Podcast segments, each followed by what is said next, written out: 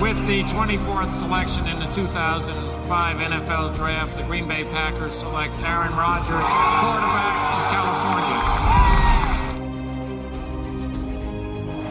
The final snap of Super Bowl 45. The Green Bay Packers have won the Super Bowl. The Lombardi Trophy is coming home. Hallo und herzlich willkommen zum Packers Talk Germany Folge 114. Ich bin der Jo und mit mir dabei ist heute der Markus. Hallo Markus. Moin moin. Ja, wir sprechen heute über das Spiel gegen die Steelers, was die Packers ja am Ende mit, 21, äh, mit 27 zu 17 gewonnen haben. Relativ souverän. Und danach gibt es wie immer die Preview auf das nächste Spiel gegen die Bengals in Woche 5. Ähm, ja, zunächst zum Spiel gegen die, gegen die Steelers. Ähm, Markus, wie hast du es jetzt so insgesamt gesehen? Also ich fand jetzt so von allen Spielen, die wir bisher gesehen haben, hast so fast das langweiligste Spiel, will ich mal sagen. Das soll jetzt noch nicht mal so als, als Vorwurf an die Packers klingen irgendwie, aber kann auch eigentlich sagen, kontrolliert runtergespielt, oder? Ja, würde ich dir tatsächlich so zu 100% zustimmen.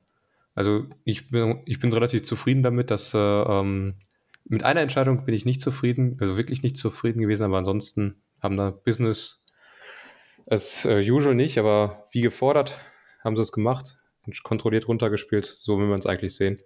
Hm, die Entscheidung, mit der du nicht zufrieden warst, war wahrscheinlich die Situation am Ende, wo man dann nochmal ausgespielt hat, den vierten und nicht aufs Field Goal gegangen ist. Genau, also bin ich auch im Discord, äh, ja. habe ich das ja schon deutlich gemacht, was ich von der Entscheidung gehalten habe. Äh, ich weiß nicht, warum man das macht. Also, ja, klar, auf der einen Seite kann man argumentieren, sie sind auch so schon weit genug vorne, da kann man auch nochmal für einen vierten Versuch gehen. Auf der anderen Seite gibt man den Steelers dadurch unnötig nochmal so einen kleinen Push, so eine kleine, eine kleine Hoffnung, dass sie da vielleicht noch was reißen können. Dementsprechend nimm das Field Goal, schenk Crosby die drei Punkte und äh, das Thema ist absolut durch. Und dann schicken die Steelers wahrscheinlich auch schon ihre Backups aufs Feld. Ja, genau. Kann man auf jeden Fall ein Case für aufmachen, genau. Und ich, ich hätte dann tatsächlich auch mit 30 zu 17 meinen, meinen Tipp genau getroffen. Das wäre, glaube ich, auch das erste Mal in der Geschichte dann gewesen. Ich mich dann auch ein bisschen geärgert, aber ähm, ja, gut. Letztendlich, man hatte, also ich zumindest hatte äh, im, in der zweiten Halbzeit, äh, nachdem die Packers dann früher auch nochmal gescored hatten, nie wirklich das Gefühl, dass die Steelers da überhaupt nochmal offensiv irgendwie einen Fuß in die Tür bekommen. Da ging ja gefühlt gar nichts zusammen. Nee, das haben die im Prinzip die Jungs vom Steelcast in ihrem ähm, Podcast gut äh, vorhergesagt. Ähm, gesagt, die Steelers hatten im Prinzip nach dem Touchdown keine Chance mehr. Da war die Messe gelesen, da ging nicht mehr so viel und äh, dementsprechend kann man da relativ zufrieden sein, dass man da, auch wenn man im Vorfeld, also vor der Saison hätte man wahrscheinlich gedacht, das wird, oder habe ich zumindest gedacht, das wird ein sehr, sehr knappes, spannendes Spiel. Vielleicht sogar eine, also wahrscheinlich sogar eine Niederlage hätte ich auf dem so gedacht. Aber insofern können wir jetzt gut damit leben, denke ich, dass wir da jetzt nach dem Spiel 3 und 1 stehen. Ja, absolut. Und äh, ja, gerade im Hinblick auch darauf, dass sich ja die Verletzten da in der O-Line noch ergeben haben, jetzt äh, vor dem Spiel oder zwei Wochen davor sogar, ähm, konnte man ja nicht unbedingt erwarten, dass man jetzt so kontrolliert gegen die Steelers gewinnt und das nimmt man natürlich gerne mit. Ja, ähm, ja, steigen wir mal ein bisschen tiefer noch ein in das Spiel. Ähm, wer war denn in der Offense dein, dein MVP von den Packers? Ähm, muss ganz klar meiner Meinung nach Randall Cobb sein. Er hat, ähm, ich habe es jetzt blöderweise nicht auf dem Schirm, es waren vier, glaube ich, vier äh, Third Down Receptions, die den, die den jeweiligen Drive verlängert haben. Sind super wichtige Catches, die man machen muss. Zwei Touchdowns gemacht, super Spiel gemacht. Insofern ganz klar für mich der MVP in der Offensive. Ja, genau. Es waren vier Stück gewesen und der eine war dann sogar für beim dritten Versuch für einen Touchdown gewesen und äh, ich glaube sogar alle Catches kamen aus dem Slot raus. Ja. Äh, was ja, ja nichts Ungewöhnliches ist, aber zeigt quasi auch, wo Cobb seine, seine Qualitäten hat in der Mitte des Feldes und äh, Rogers ihn da sucht und anspielt. Ist ja auch nicht unbedingt so, dass äh, Rogers gerne die Mitte des Feldes sucht, aber wenn er jetzt da so eine zuverlässige Anspielstation hat, dann ja, immer her damit. Und ähm, ja, komplett hat er den, den Trade damit noch nicht gerechtfertigt, sage ich mal, aber hat schon ein gutes Stück jetzt zurückgezahlt, oder? Ja, absolut. Also wenn das so weitergeht, denke ich, ist das eine sinnvolle Ergänzung gewesen. Genau, und äh, ja, Rogers hatte einfach eine zweite ähm, Anspielstation neben, neben Adams, auf die er sich quasi blind verlassen kann den einen, äh, ja, Pass-Break-up von Cobb bei, dem, bei dem Pass auf Adams. Äh, ich glaube, ja. das war auch, das war, war im vierten Quarter, war es, glaube ich, ne? Ja, ganz am Ende war das, genau. Genau, das lassen wir jetzt mal außen vor. Das war dann noch ein bisschen, bisschen äh, Misscommunication und äh, ja. Gut, das kann passieren. Ne? Ich meine, die stehen beide nicht weit voneinander entfernt und er möchte ihn dann gerne haben und er hat dann halt auch die Augen nicht hinter sich und ja gut, ne, dann ist dann halt immer blöd. Wenn er fängt, ist alles gut. Wenn er nicht fängt, ist, ist er halt der Blöde. Sieht's blöd aus, genau. Aber lieber in so einer Situation, wo es quasi um nichts mehr ging. Ja, wie, genau. Wie, wo es irgendwie spielentscheidend wäre. Ich glaube, Kopp hat tatsächlich im Interview danach im Spiel auch gesagt, ähm, dass er das quasi auch erkannt hat in der Situation, dass da der Ball hingehen könnte äh, zwischen die Zones der Steelers Defender und dass er halt dann auch äh, ein bisschen in die Richtung gelaufen ist und hat dann die Situation einfach falsch eingeschätzt oder wusste nicht, wo Adams hinter ihm war und hat dann da nach dem Ball gegriffen. Ja, passiert. Aber ja, Haken dran, genau. Ja. ja, auf jeden Fall zu Recht dein, dein MVP auf jeden Fall, würde ich sagen. Ich habe ein bisschen jemand anderen genommen, weil ich mir dachte, dass du Cobb äh, nimmst. Äh, dann können wir hier noch über eine andere Person sprechen, der vielleicht ein bisschen so under the radar ist. Und ähm, ja, mein MVP ist deshalb äh, unser zweiter Running Back, AJ Dillon. 15 Carries äh, gegen die äh, Steelers gehabt, genauso viele wie Jones. Ähm, hat aber fast doppelt so viele Yards gemacht, 81 Yards. 5,4 Yards pro Laufversuch, der längste für 25 Yards. Das war dann auch der, der ganz knapp vor der Endzone gestoppt wurde. Wenn er da ein bisschen schneller ist, dann hat er da auch seinen Touchdown und war sogar im Passspiel eingebunden, hatte einen schönen, schöne Reception für 16 Yards, wo er noch mhm. ähm, gut Yards after Catch gemacht hat, ja.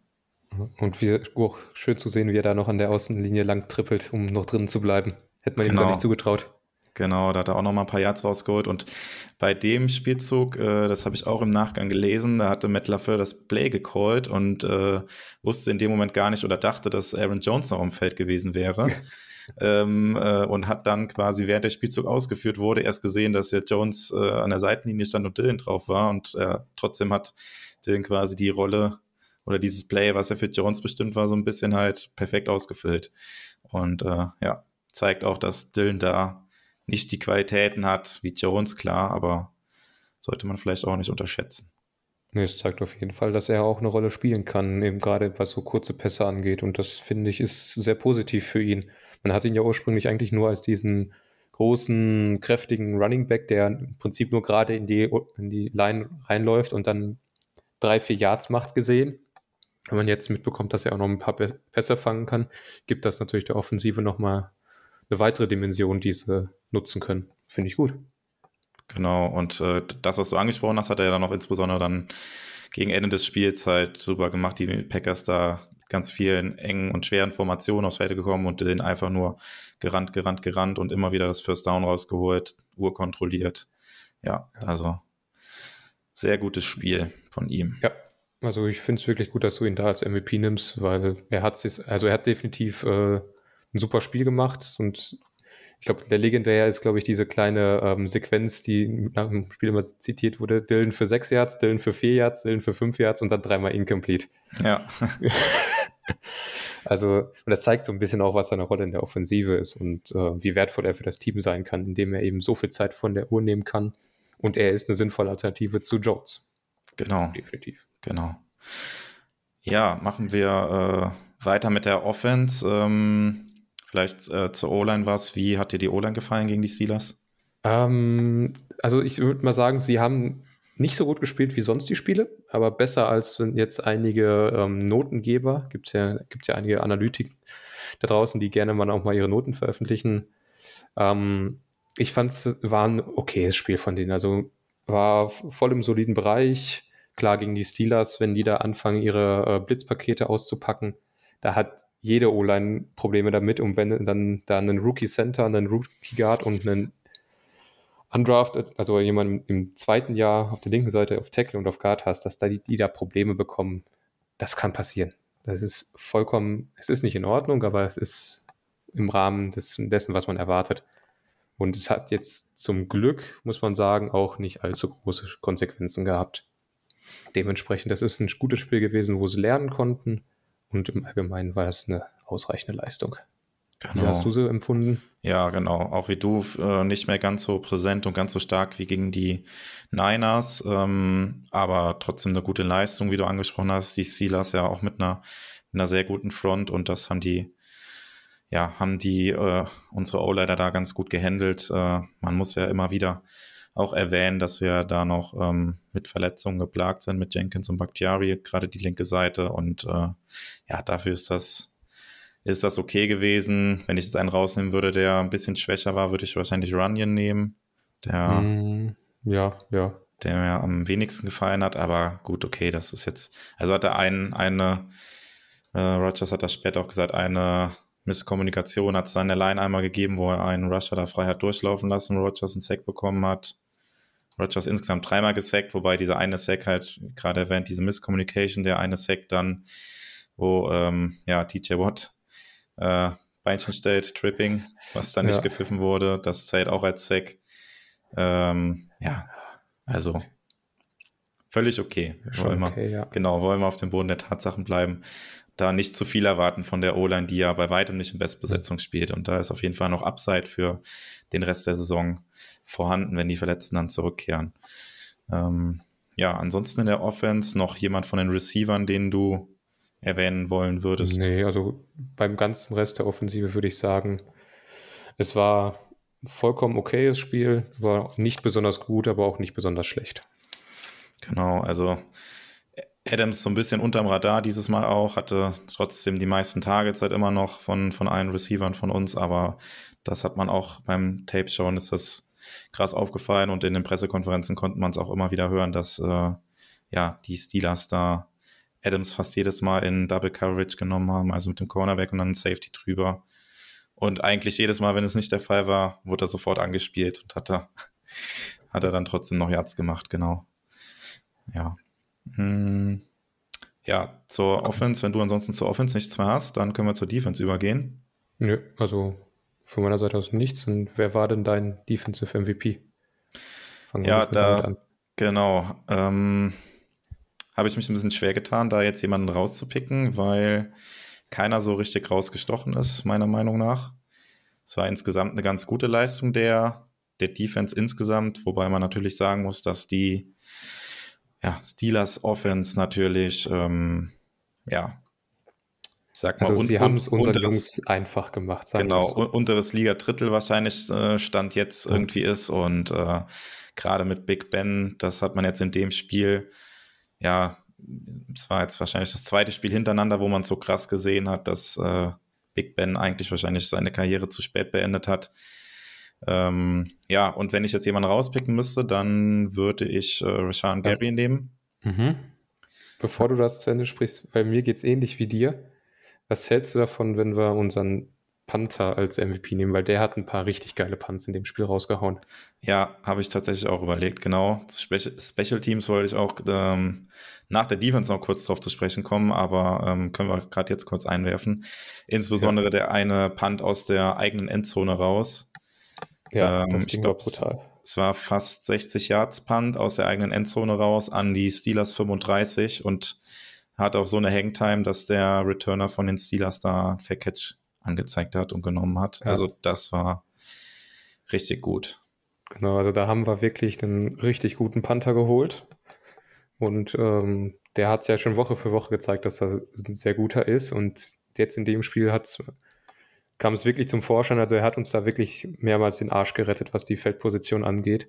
Und ähm, da es mir ähnlich geht wie dir, ich hätte jetzt keinen Spieler nennen können in der Defensive, wo ich sage, der war so gut, dass er einen MVP verdient hätte. Da würde ich in dem Fall den MVP an den Panther geben. Ja, absolut fair auf jeden Fall an der Stelle. Ähm, ich hätte mir, wie gesagt, dann Rashan Gary rausgesucht, der dann vielleicht noch ein bisschen so rausgestochen ist. Hatte sechs Tackles, vier Solo-Tackles, einen Sack. Also dieser Sack, mhm. wo er um den Guard von den Steelers quasi drumherum greift und äh, Big Ben da irgendwie zu fassen bekommt und dann beide zusammen umreißt. Da hat man nochmal schön gesehen, ja. was er für ein krasser Athlet ist und was für ein Freak er da sein kann. Also richtig nice, die Aktion.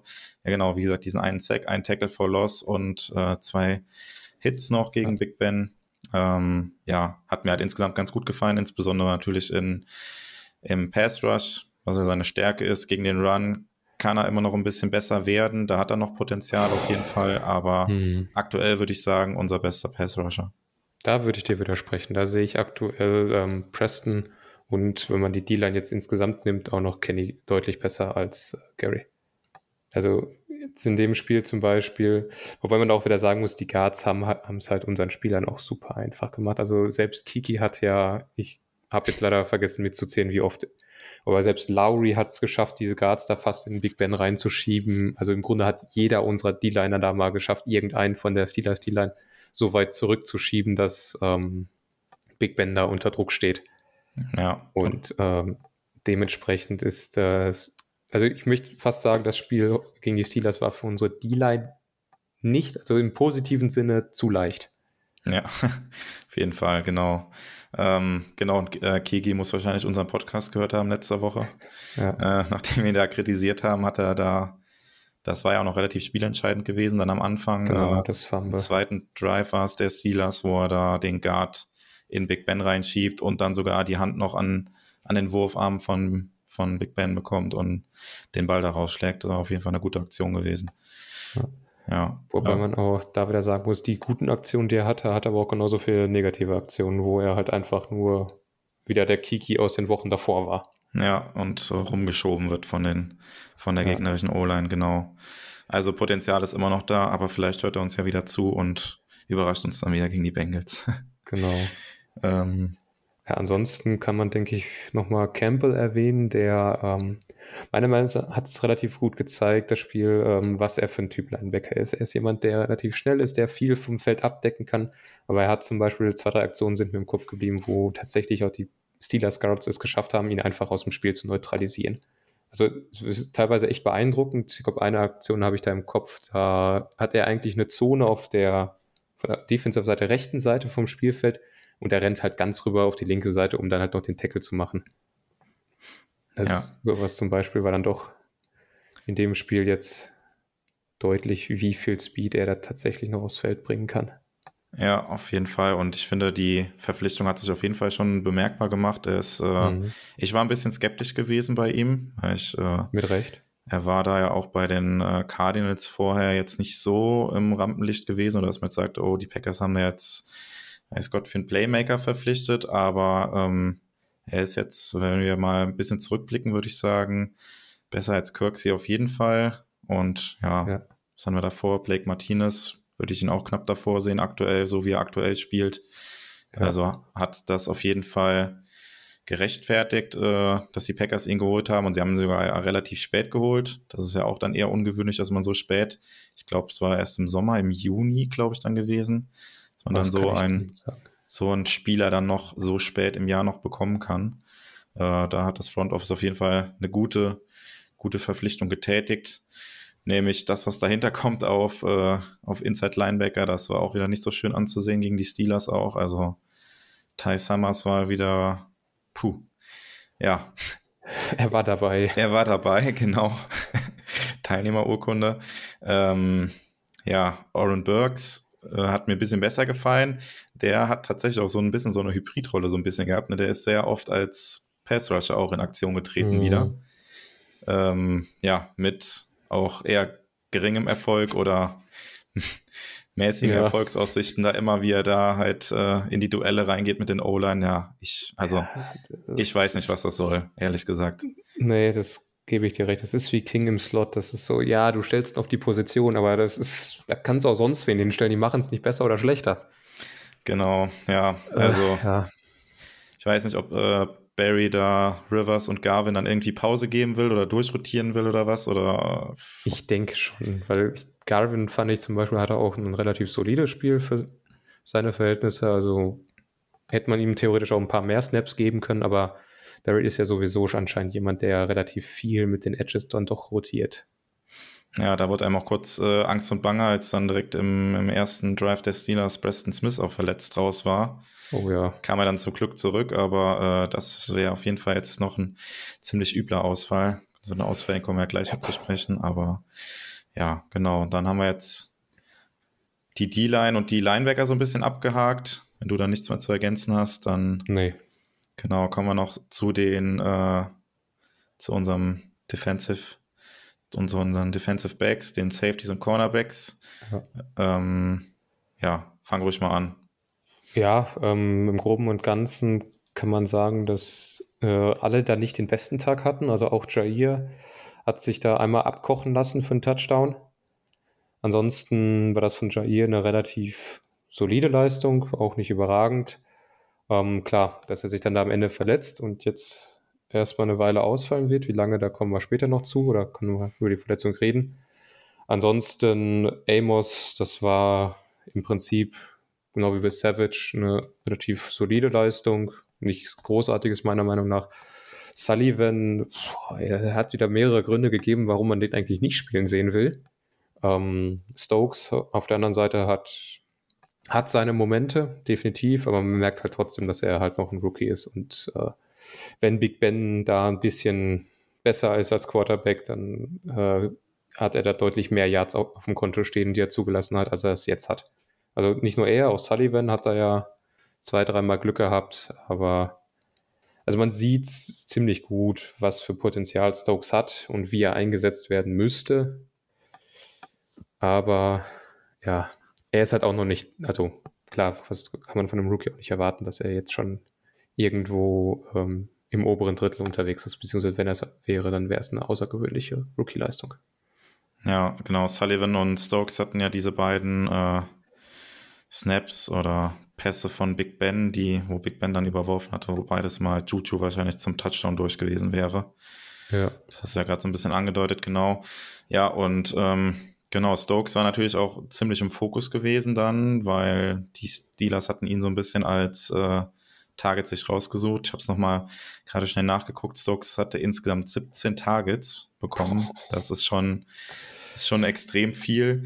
Ähm, ja, neun Completions dabei und insgesamt 70 Yards, die er zugelassen hat. Ähm, hört sich jetzt erstmal viel an, aber da waren halt auch Plays dabei, wo er ähm, ja ganz gut gespielt hat. Er hatte da im zweiten war es, meine ich, gewesen, wo er äh, ein schönes Pass-Breakup hatte.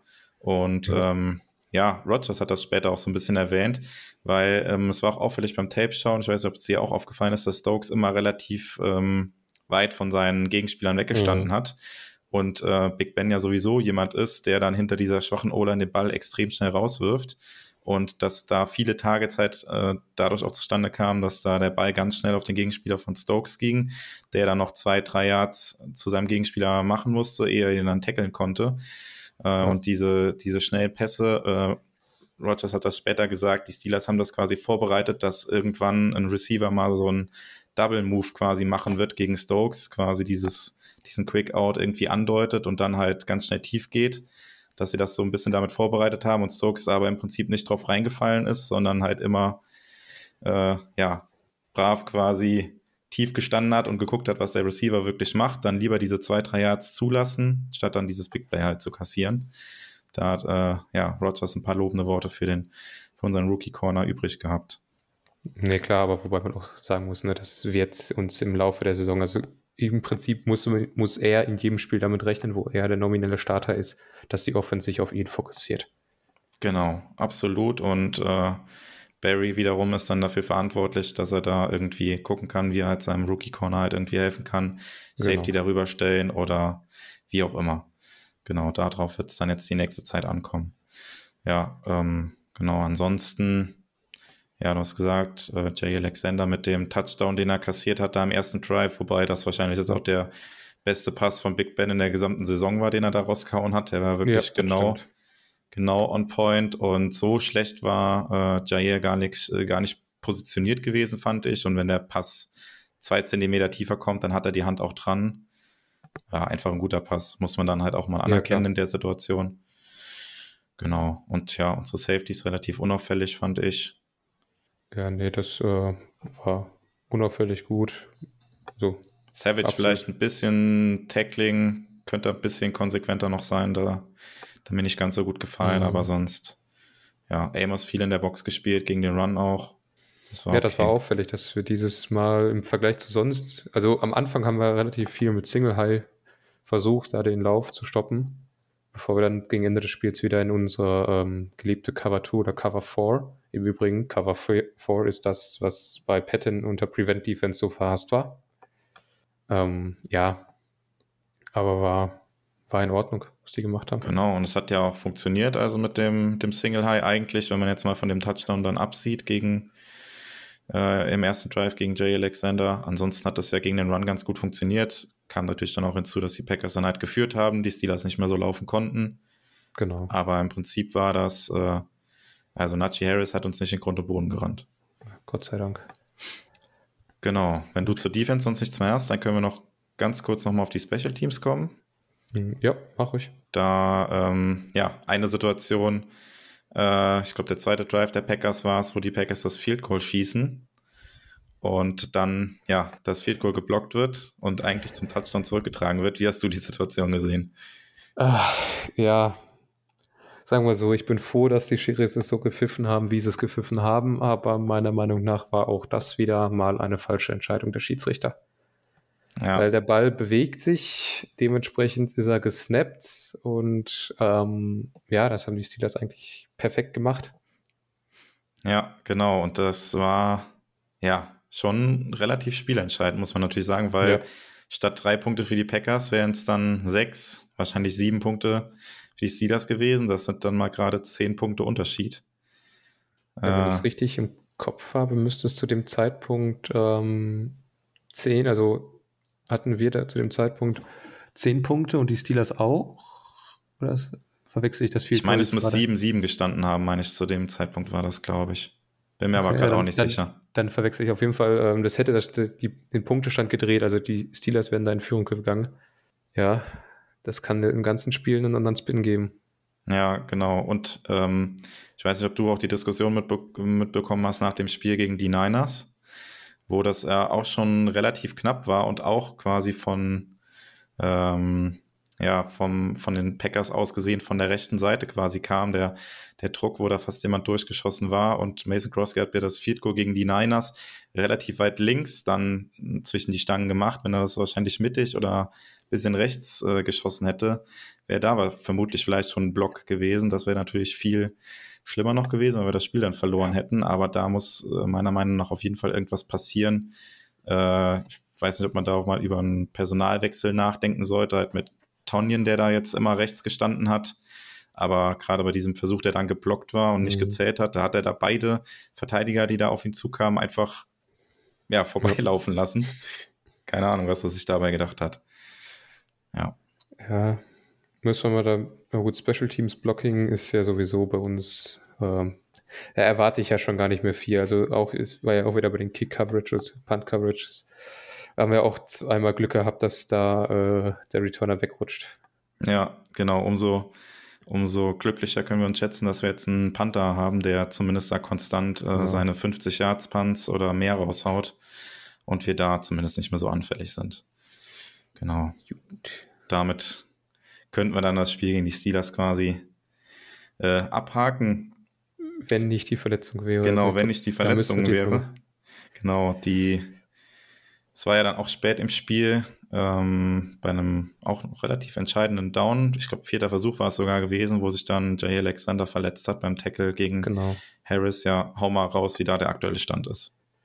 Ja, also er ist am Montag untersucht worden von den Spezialisten in Green Bay, also von den Teamärzten.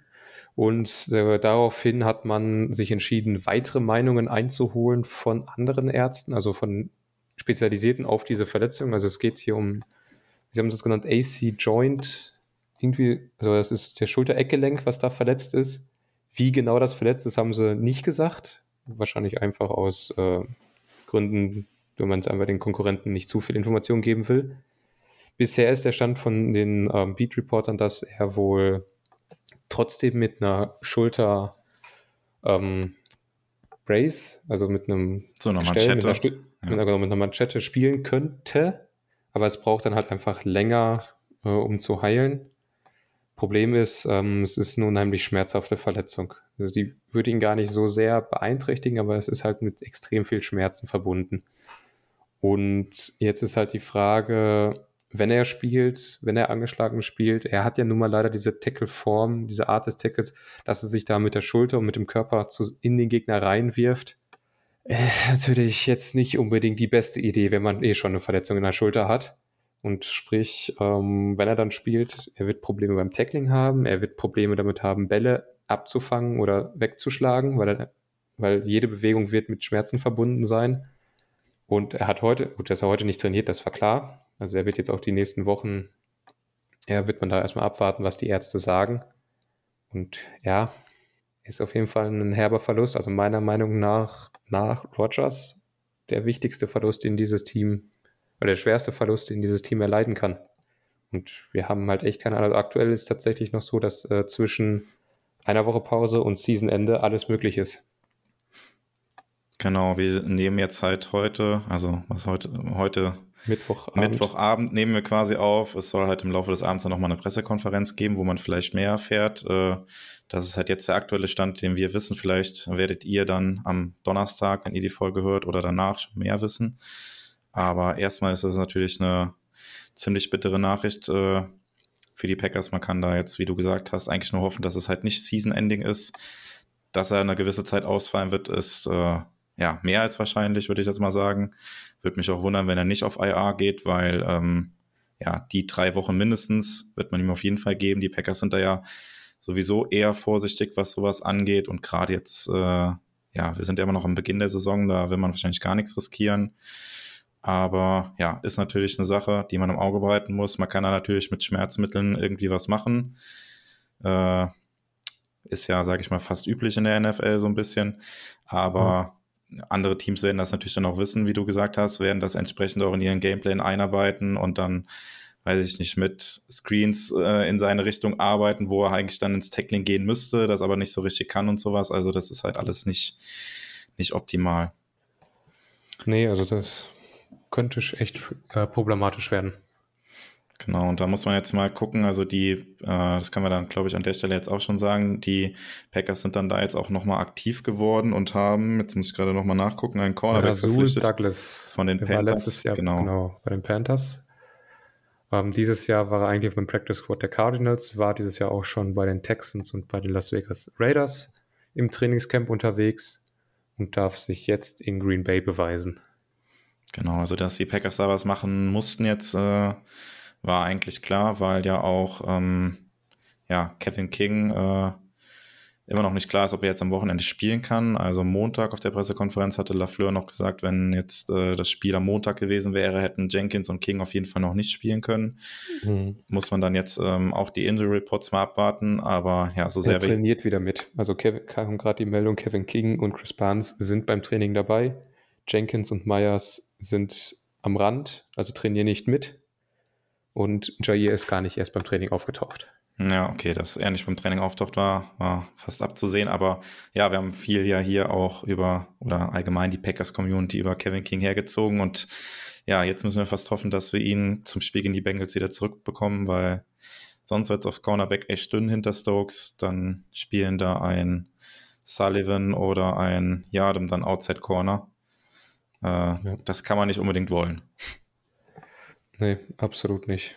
Den John, äh, Jean Charles haben wir auch noch, ja, auch noch da rumlaufen. Genau, der auch zur Not auch außen spielen könnte mal, hatte auch jetzt sogar gegen die Steelers ein paar Snaps außen, aber ja, natürlich auch ein Rookie und ja, ich würde jetzt einfach mal mich so weit aus dem Fenster lehnen und sagen, dann lieber Kevin King starten.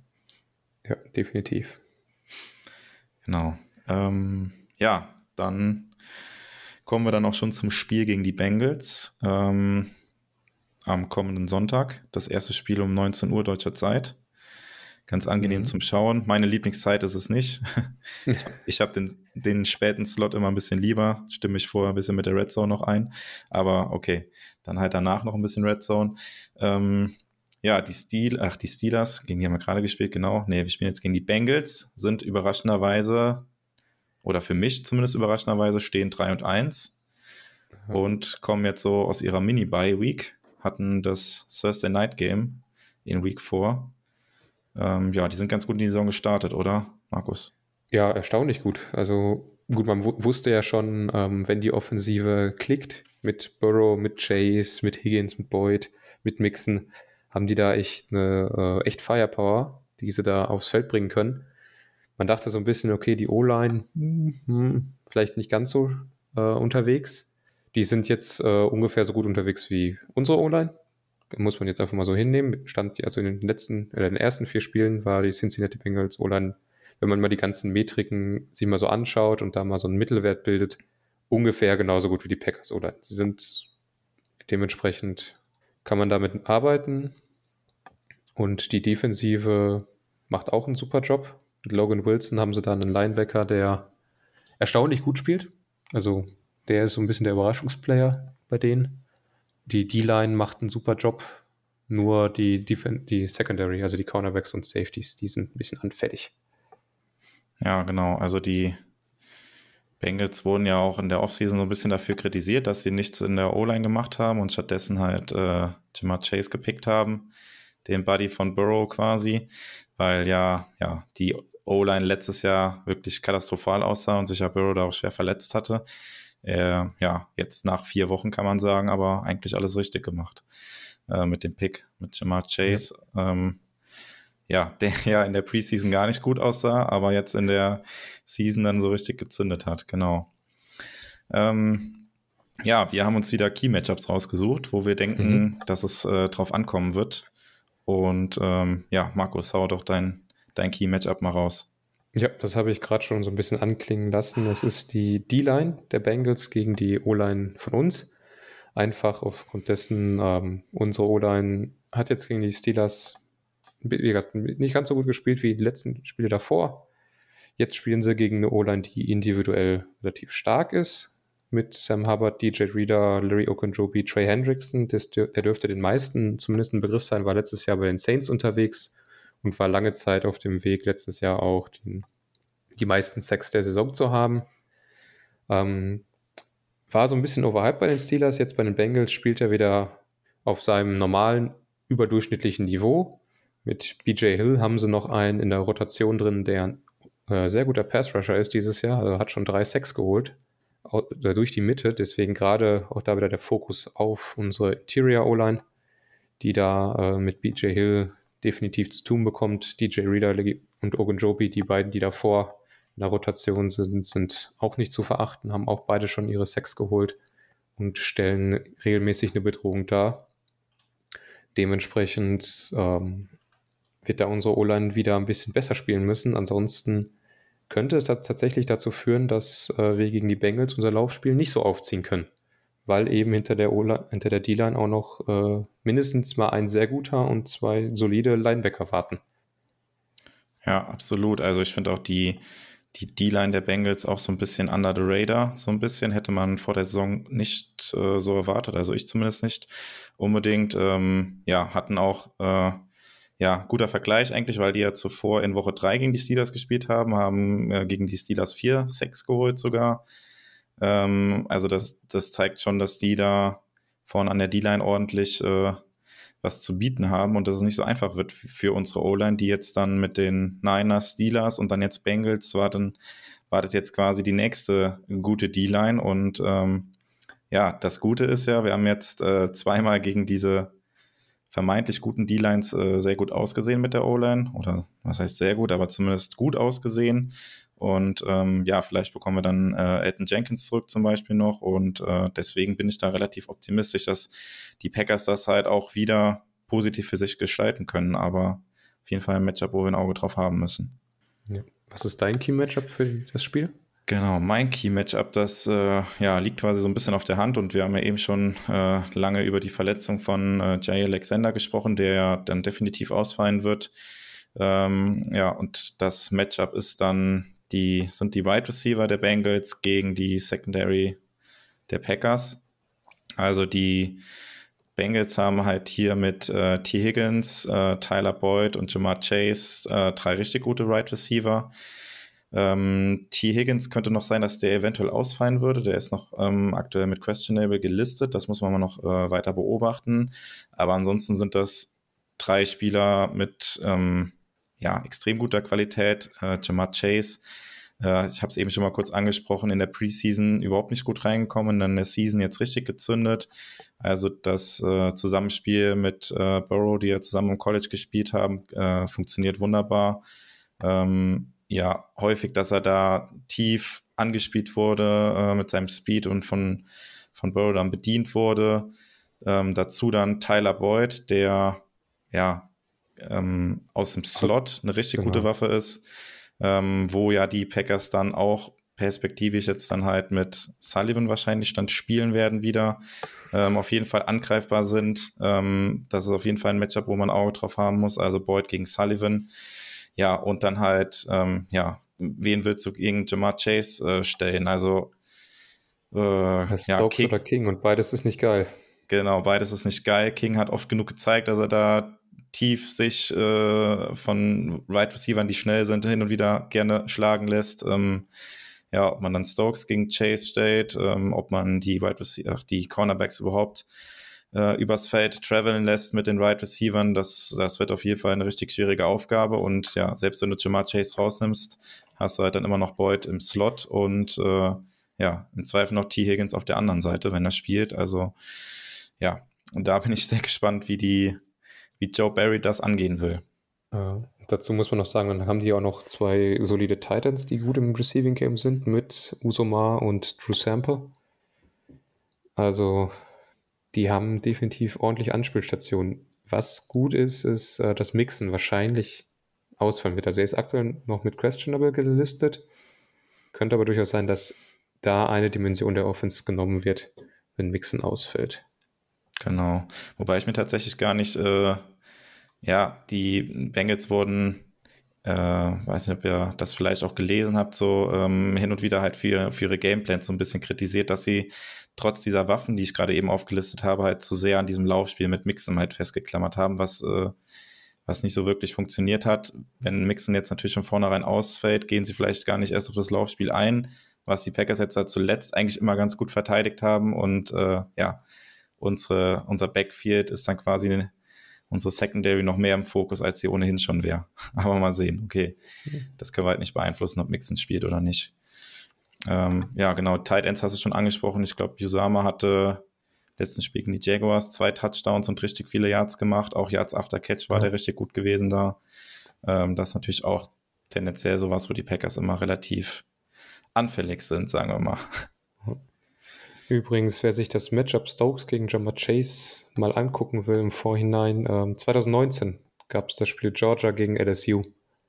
Da haben die beiden schon gegeneinander gespielt. Ja, wie ging es aus? äh, 37 zu 10 für Georgia. Das wollte ich jetzt bewusst nicht sagen. ja, okay. Ja. Also ich kann jetzt, äh, steht leider nicht drin, wie viele Yards Stokes jetzt insgesamt zugelassen oder welche, wie viele Yards er gegen Chase zugelassen hat. So weit ist es dann doch hier nicht aufgeschlüsselt. Ja, genau, war ja jetzt auch relativ spontan, dass du das, äh, dass ja. du das rausgesucht hast. Genau. Ähm, ja, ansonsten von dir noch was zum, zum Spiel gegen die Bengals. Ähm, ja, das wird auf jeden Fall, denke ich mal, ein High-Scoring-Game werden. Ne? Wenn äh, Jesse Bates und Avusier von den Bengals, die sind auch aktuell noch mit einem Fraglich drin. Sprich, da fehlt dann unter Umständen auch der zweite Outside-Corner und ein Starter aus Safety. Dementsprechend, das könnte auf jeden Fall viele Punkte regnen. Auf beiden Seiten. Ja, genau, da, da fällt mir noch eine Sache zu ein, wo äh, ich dich jetzt spontan mal nach deiner Meinung fragen würde. Das äh, wird ja auch immer diskutiert, wenn du ähm, zu Spielbeginn den Cointoss gewinnst. In der mhm. aktuellen Situation würdest du mit deiner Defense, also mit der Packers Defense starten wollen oder würdest du die Offense zuerst aufs Feld schicken? Ich würde immer zuerst mit der Defensive starten. Ich äh, möchte mir grundsätzlich immer die Option auf, offen halten, ähm, in der zweiten Hälfte als erstes Team den Ball zu bekommen. Weil da meiner Meinung nach wird es dann wichtiger, den Ball zu haben und das Spiel in irgendeine Richtung, also Kontrolle oder Punkte zu beeinflussen. Genau, also äh, vielleicht kurz zur Erklärung. Prinzipiell hast du ja damit die Möglichkeit, einen Ballbesitz quasi mehr zu haben, weil du kannst, äh, bevor es in die Halbzeit geht, im Ballbesitz sein, quasi mit ablaufender Uhr scoren und bekommst dann direkt nach der Halbzeit quasi nochmal den Ball. Das ist ja der Hintergedanke daran. Ähm, ja, ich habe das jetzt ein bisschen auf Twitter, gab es da so eine Diskussion bei, äh, den, äh, bei den amerikanischen Beatwritern, sage ich mal so ein bisschen, die darüber diskutiert haben, ob man in der jetzigen Situation so ein bisschen davon weggeht, weil auch gegen die Steelers haben wir das so gemacht und haben dann halt im Opening Drive direkt den Touchdown kassiert. Und die Argumentation mhm. dahinter ist halt so ein bisschen, dass man zuerst die Offense aufs Feld schicken könnte, wenn man den Cointoss gewinnt, dass man halt bestenfalls halt in Führung geht, bestenfalls mit einem Touchdown und dass die Defense dann äh, nicht ganz so unter Druck ist und man quasi das Spiel von vorne gestalten kann. Mhm. Aber ähm, ja, gerade in der jetzigen Situation, wo natürlich so ein ähm, Elite-Spieler in der Defense fehlt, ist das äh, vielleicht gar nicht so blöd, finde ich. Wobei ich natürlich grundsätzlich das, was du gesagt hast, äh, zu 100 Prozent unterschreibe. Also wenn die Packers in Bestbesetzung wären, würde ich immer sagen, Defense zuerst aufs Feld. Ja, das ist letztendlich eine Philosophiefrage, denke ich. Da gibt es wenig richtig oder falsch. Genau. Aber ich bin tatsächlich mal gespannt, ob, äh, ob die Packers daran was ändern oder ob mit LaFleur daran irgendwas ändert. Werden wir vielleicht dann am Sonntag schon sehen, falls die Packers den Cointoss gewinnen. Wenn sie nicht gewinnen, werden wir es natürlich nicht mhm. erfahren. Genau. Ähm, ja, noch kurz zu den Verletzten. Du hast da ähm, äh, auf Twitter gerade eben ein bisschen schon ein paar Leute genannt. Also ja. wieder dabei sind Barnes und äh, King, die ja bei dem Concussion-Protokoll waren, die jetzt wieder im Training waren, müssen dann wahrscheinlich aber trotzdem noch aus dem Protokoll sozusagen raus. Aber wenn sie jetzt schon mal wieder trainieren, ist das schon mal ein gutes Zeichen. Ähm, ja, hast du noch andere Spieler, die du nennen kannst, die wieder Nein. auf dem Platz standen oder nein? Grundsätzlich, okay. das sind so die Verletzungsmeldungen, die wir sowohl für die Bengals als auch für die Packers haben. Okay, also nochmal zusammengefasst, also Jay Alexander wird definitiv mit seiner Schulterverletzung ausfallen, Zedarius Smith ja weiter mit seiner Rückenverletzung wird nicht spielen können bei den Packers. Ähm, unklar ist dann noch, was mit Jenkins ist. Muss man dann auch die Woche abwarten. Ähm, ja, MWS weiterhin auf IA, mindestens noch zwei Spiele, wird natürlich dann noch ausfallen und äh, D-Liner Tyler Lancaster, von dem ist dann bisher auch noch nichts bekannt, dass er von der Covid-Liste wieder runtergenommen wurde. Ich glaube, ich habe keinen vergessen, ne? Ähm, nee, würde mir jetzt spontan auch nicht einfallen. Gut. Dann würde ja. ich sagen, kommen wir zu den Tipps. Genau, kommen wir zu den Tipps. Ähm, ja, ich fange einfach mal an. Ähm, ja, ich glaube auch an relativ viele Punkte. Du hast es eben auch schon angedeutet. Ähm, ich hoffe, dass die Packers äh, knapp die Oberhand behalten können bei einem 35 zu 32. Ähm, ich finde jetzt gerade ein bisschen Zeit, weil es ist gerade noch eine Meldung reingekommen und zwar Ricardo Allen, der ist aktuell bei den Bengals auf Injured Reserve. Der ist ins Training zurückgekehrt. Ist ein ähm, Safety und ein relativ solider Safety, war vorher bei den Falcons unterwegs. Ähm, kann eventuell sein, dass sie den noch zeitlich äh, reaktiviert bekommen.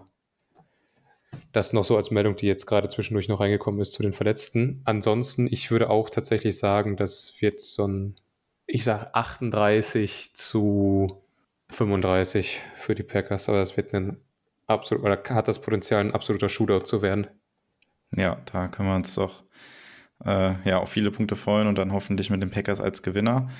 Ähm, am Ende des Podcasts dann wieder noch der Hinweis ähm, an unsere Reihe Enemy Territory. Also Sebastian von uns ist diese Woche auch im dem German Jungle Podcast äh, zu Gast, also die deutsche Fanseite der Bengals. Da könnt ihr gerne mal reinhören, wenn der Podcast draußen ist. Verlinken wir das ähm, auf unserem Twitter-Account. Und genauso ist auch ähm, jemand von dem Podcast der Bengals wieder bei uns zu Gast, bei Sebastian im Enemy Territory Podcast, der dann am Samstagvormittag erscheinen wird. Genau, dann haben wir, glaube ich, alles zum Spiel gesagt. Ja, was es noch zu erwähnen gibt, ähm, das Spiel wird bei RAN übertragen und zwar im Livestream um 19 Uhr. Genau, guter Hinweis. Wer kein Game Pass hat, kann auf jeden Fall das Spiel dann auch einzeln sehen, ohne auf die Red Zone zurückgreifen zu müssen. Genau, und äh, ja, dann bleibt mir nur zu sagen, viel Spaß beim Spiel am Sonntag, bleibt gesund und bis zur nächsten Woche. Go Pack Go. Auch von meiner Seite Go Pack Go und wenn ihr noch mehr mit uns sprechen wollt, Discord, Facebook, Twitter, sind wir immer erreichbar. Bis dahin, Go Pack Go.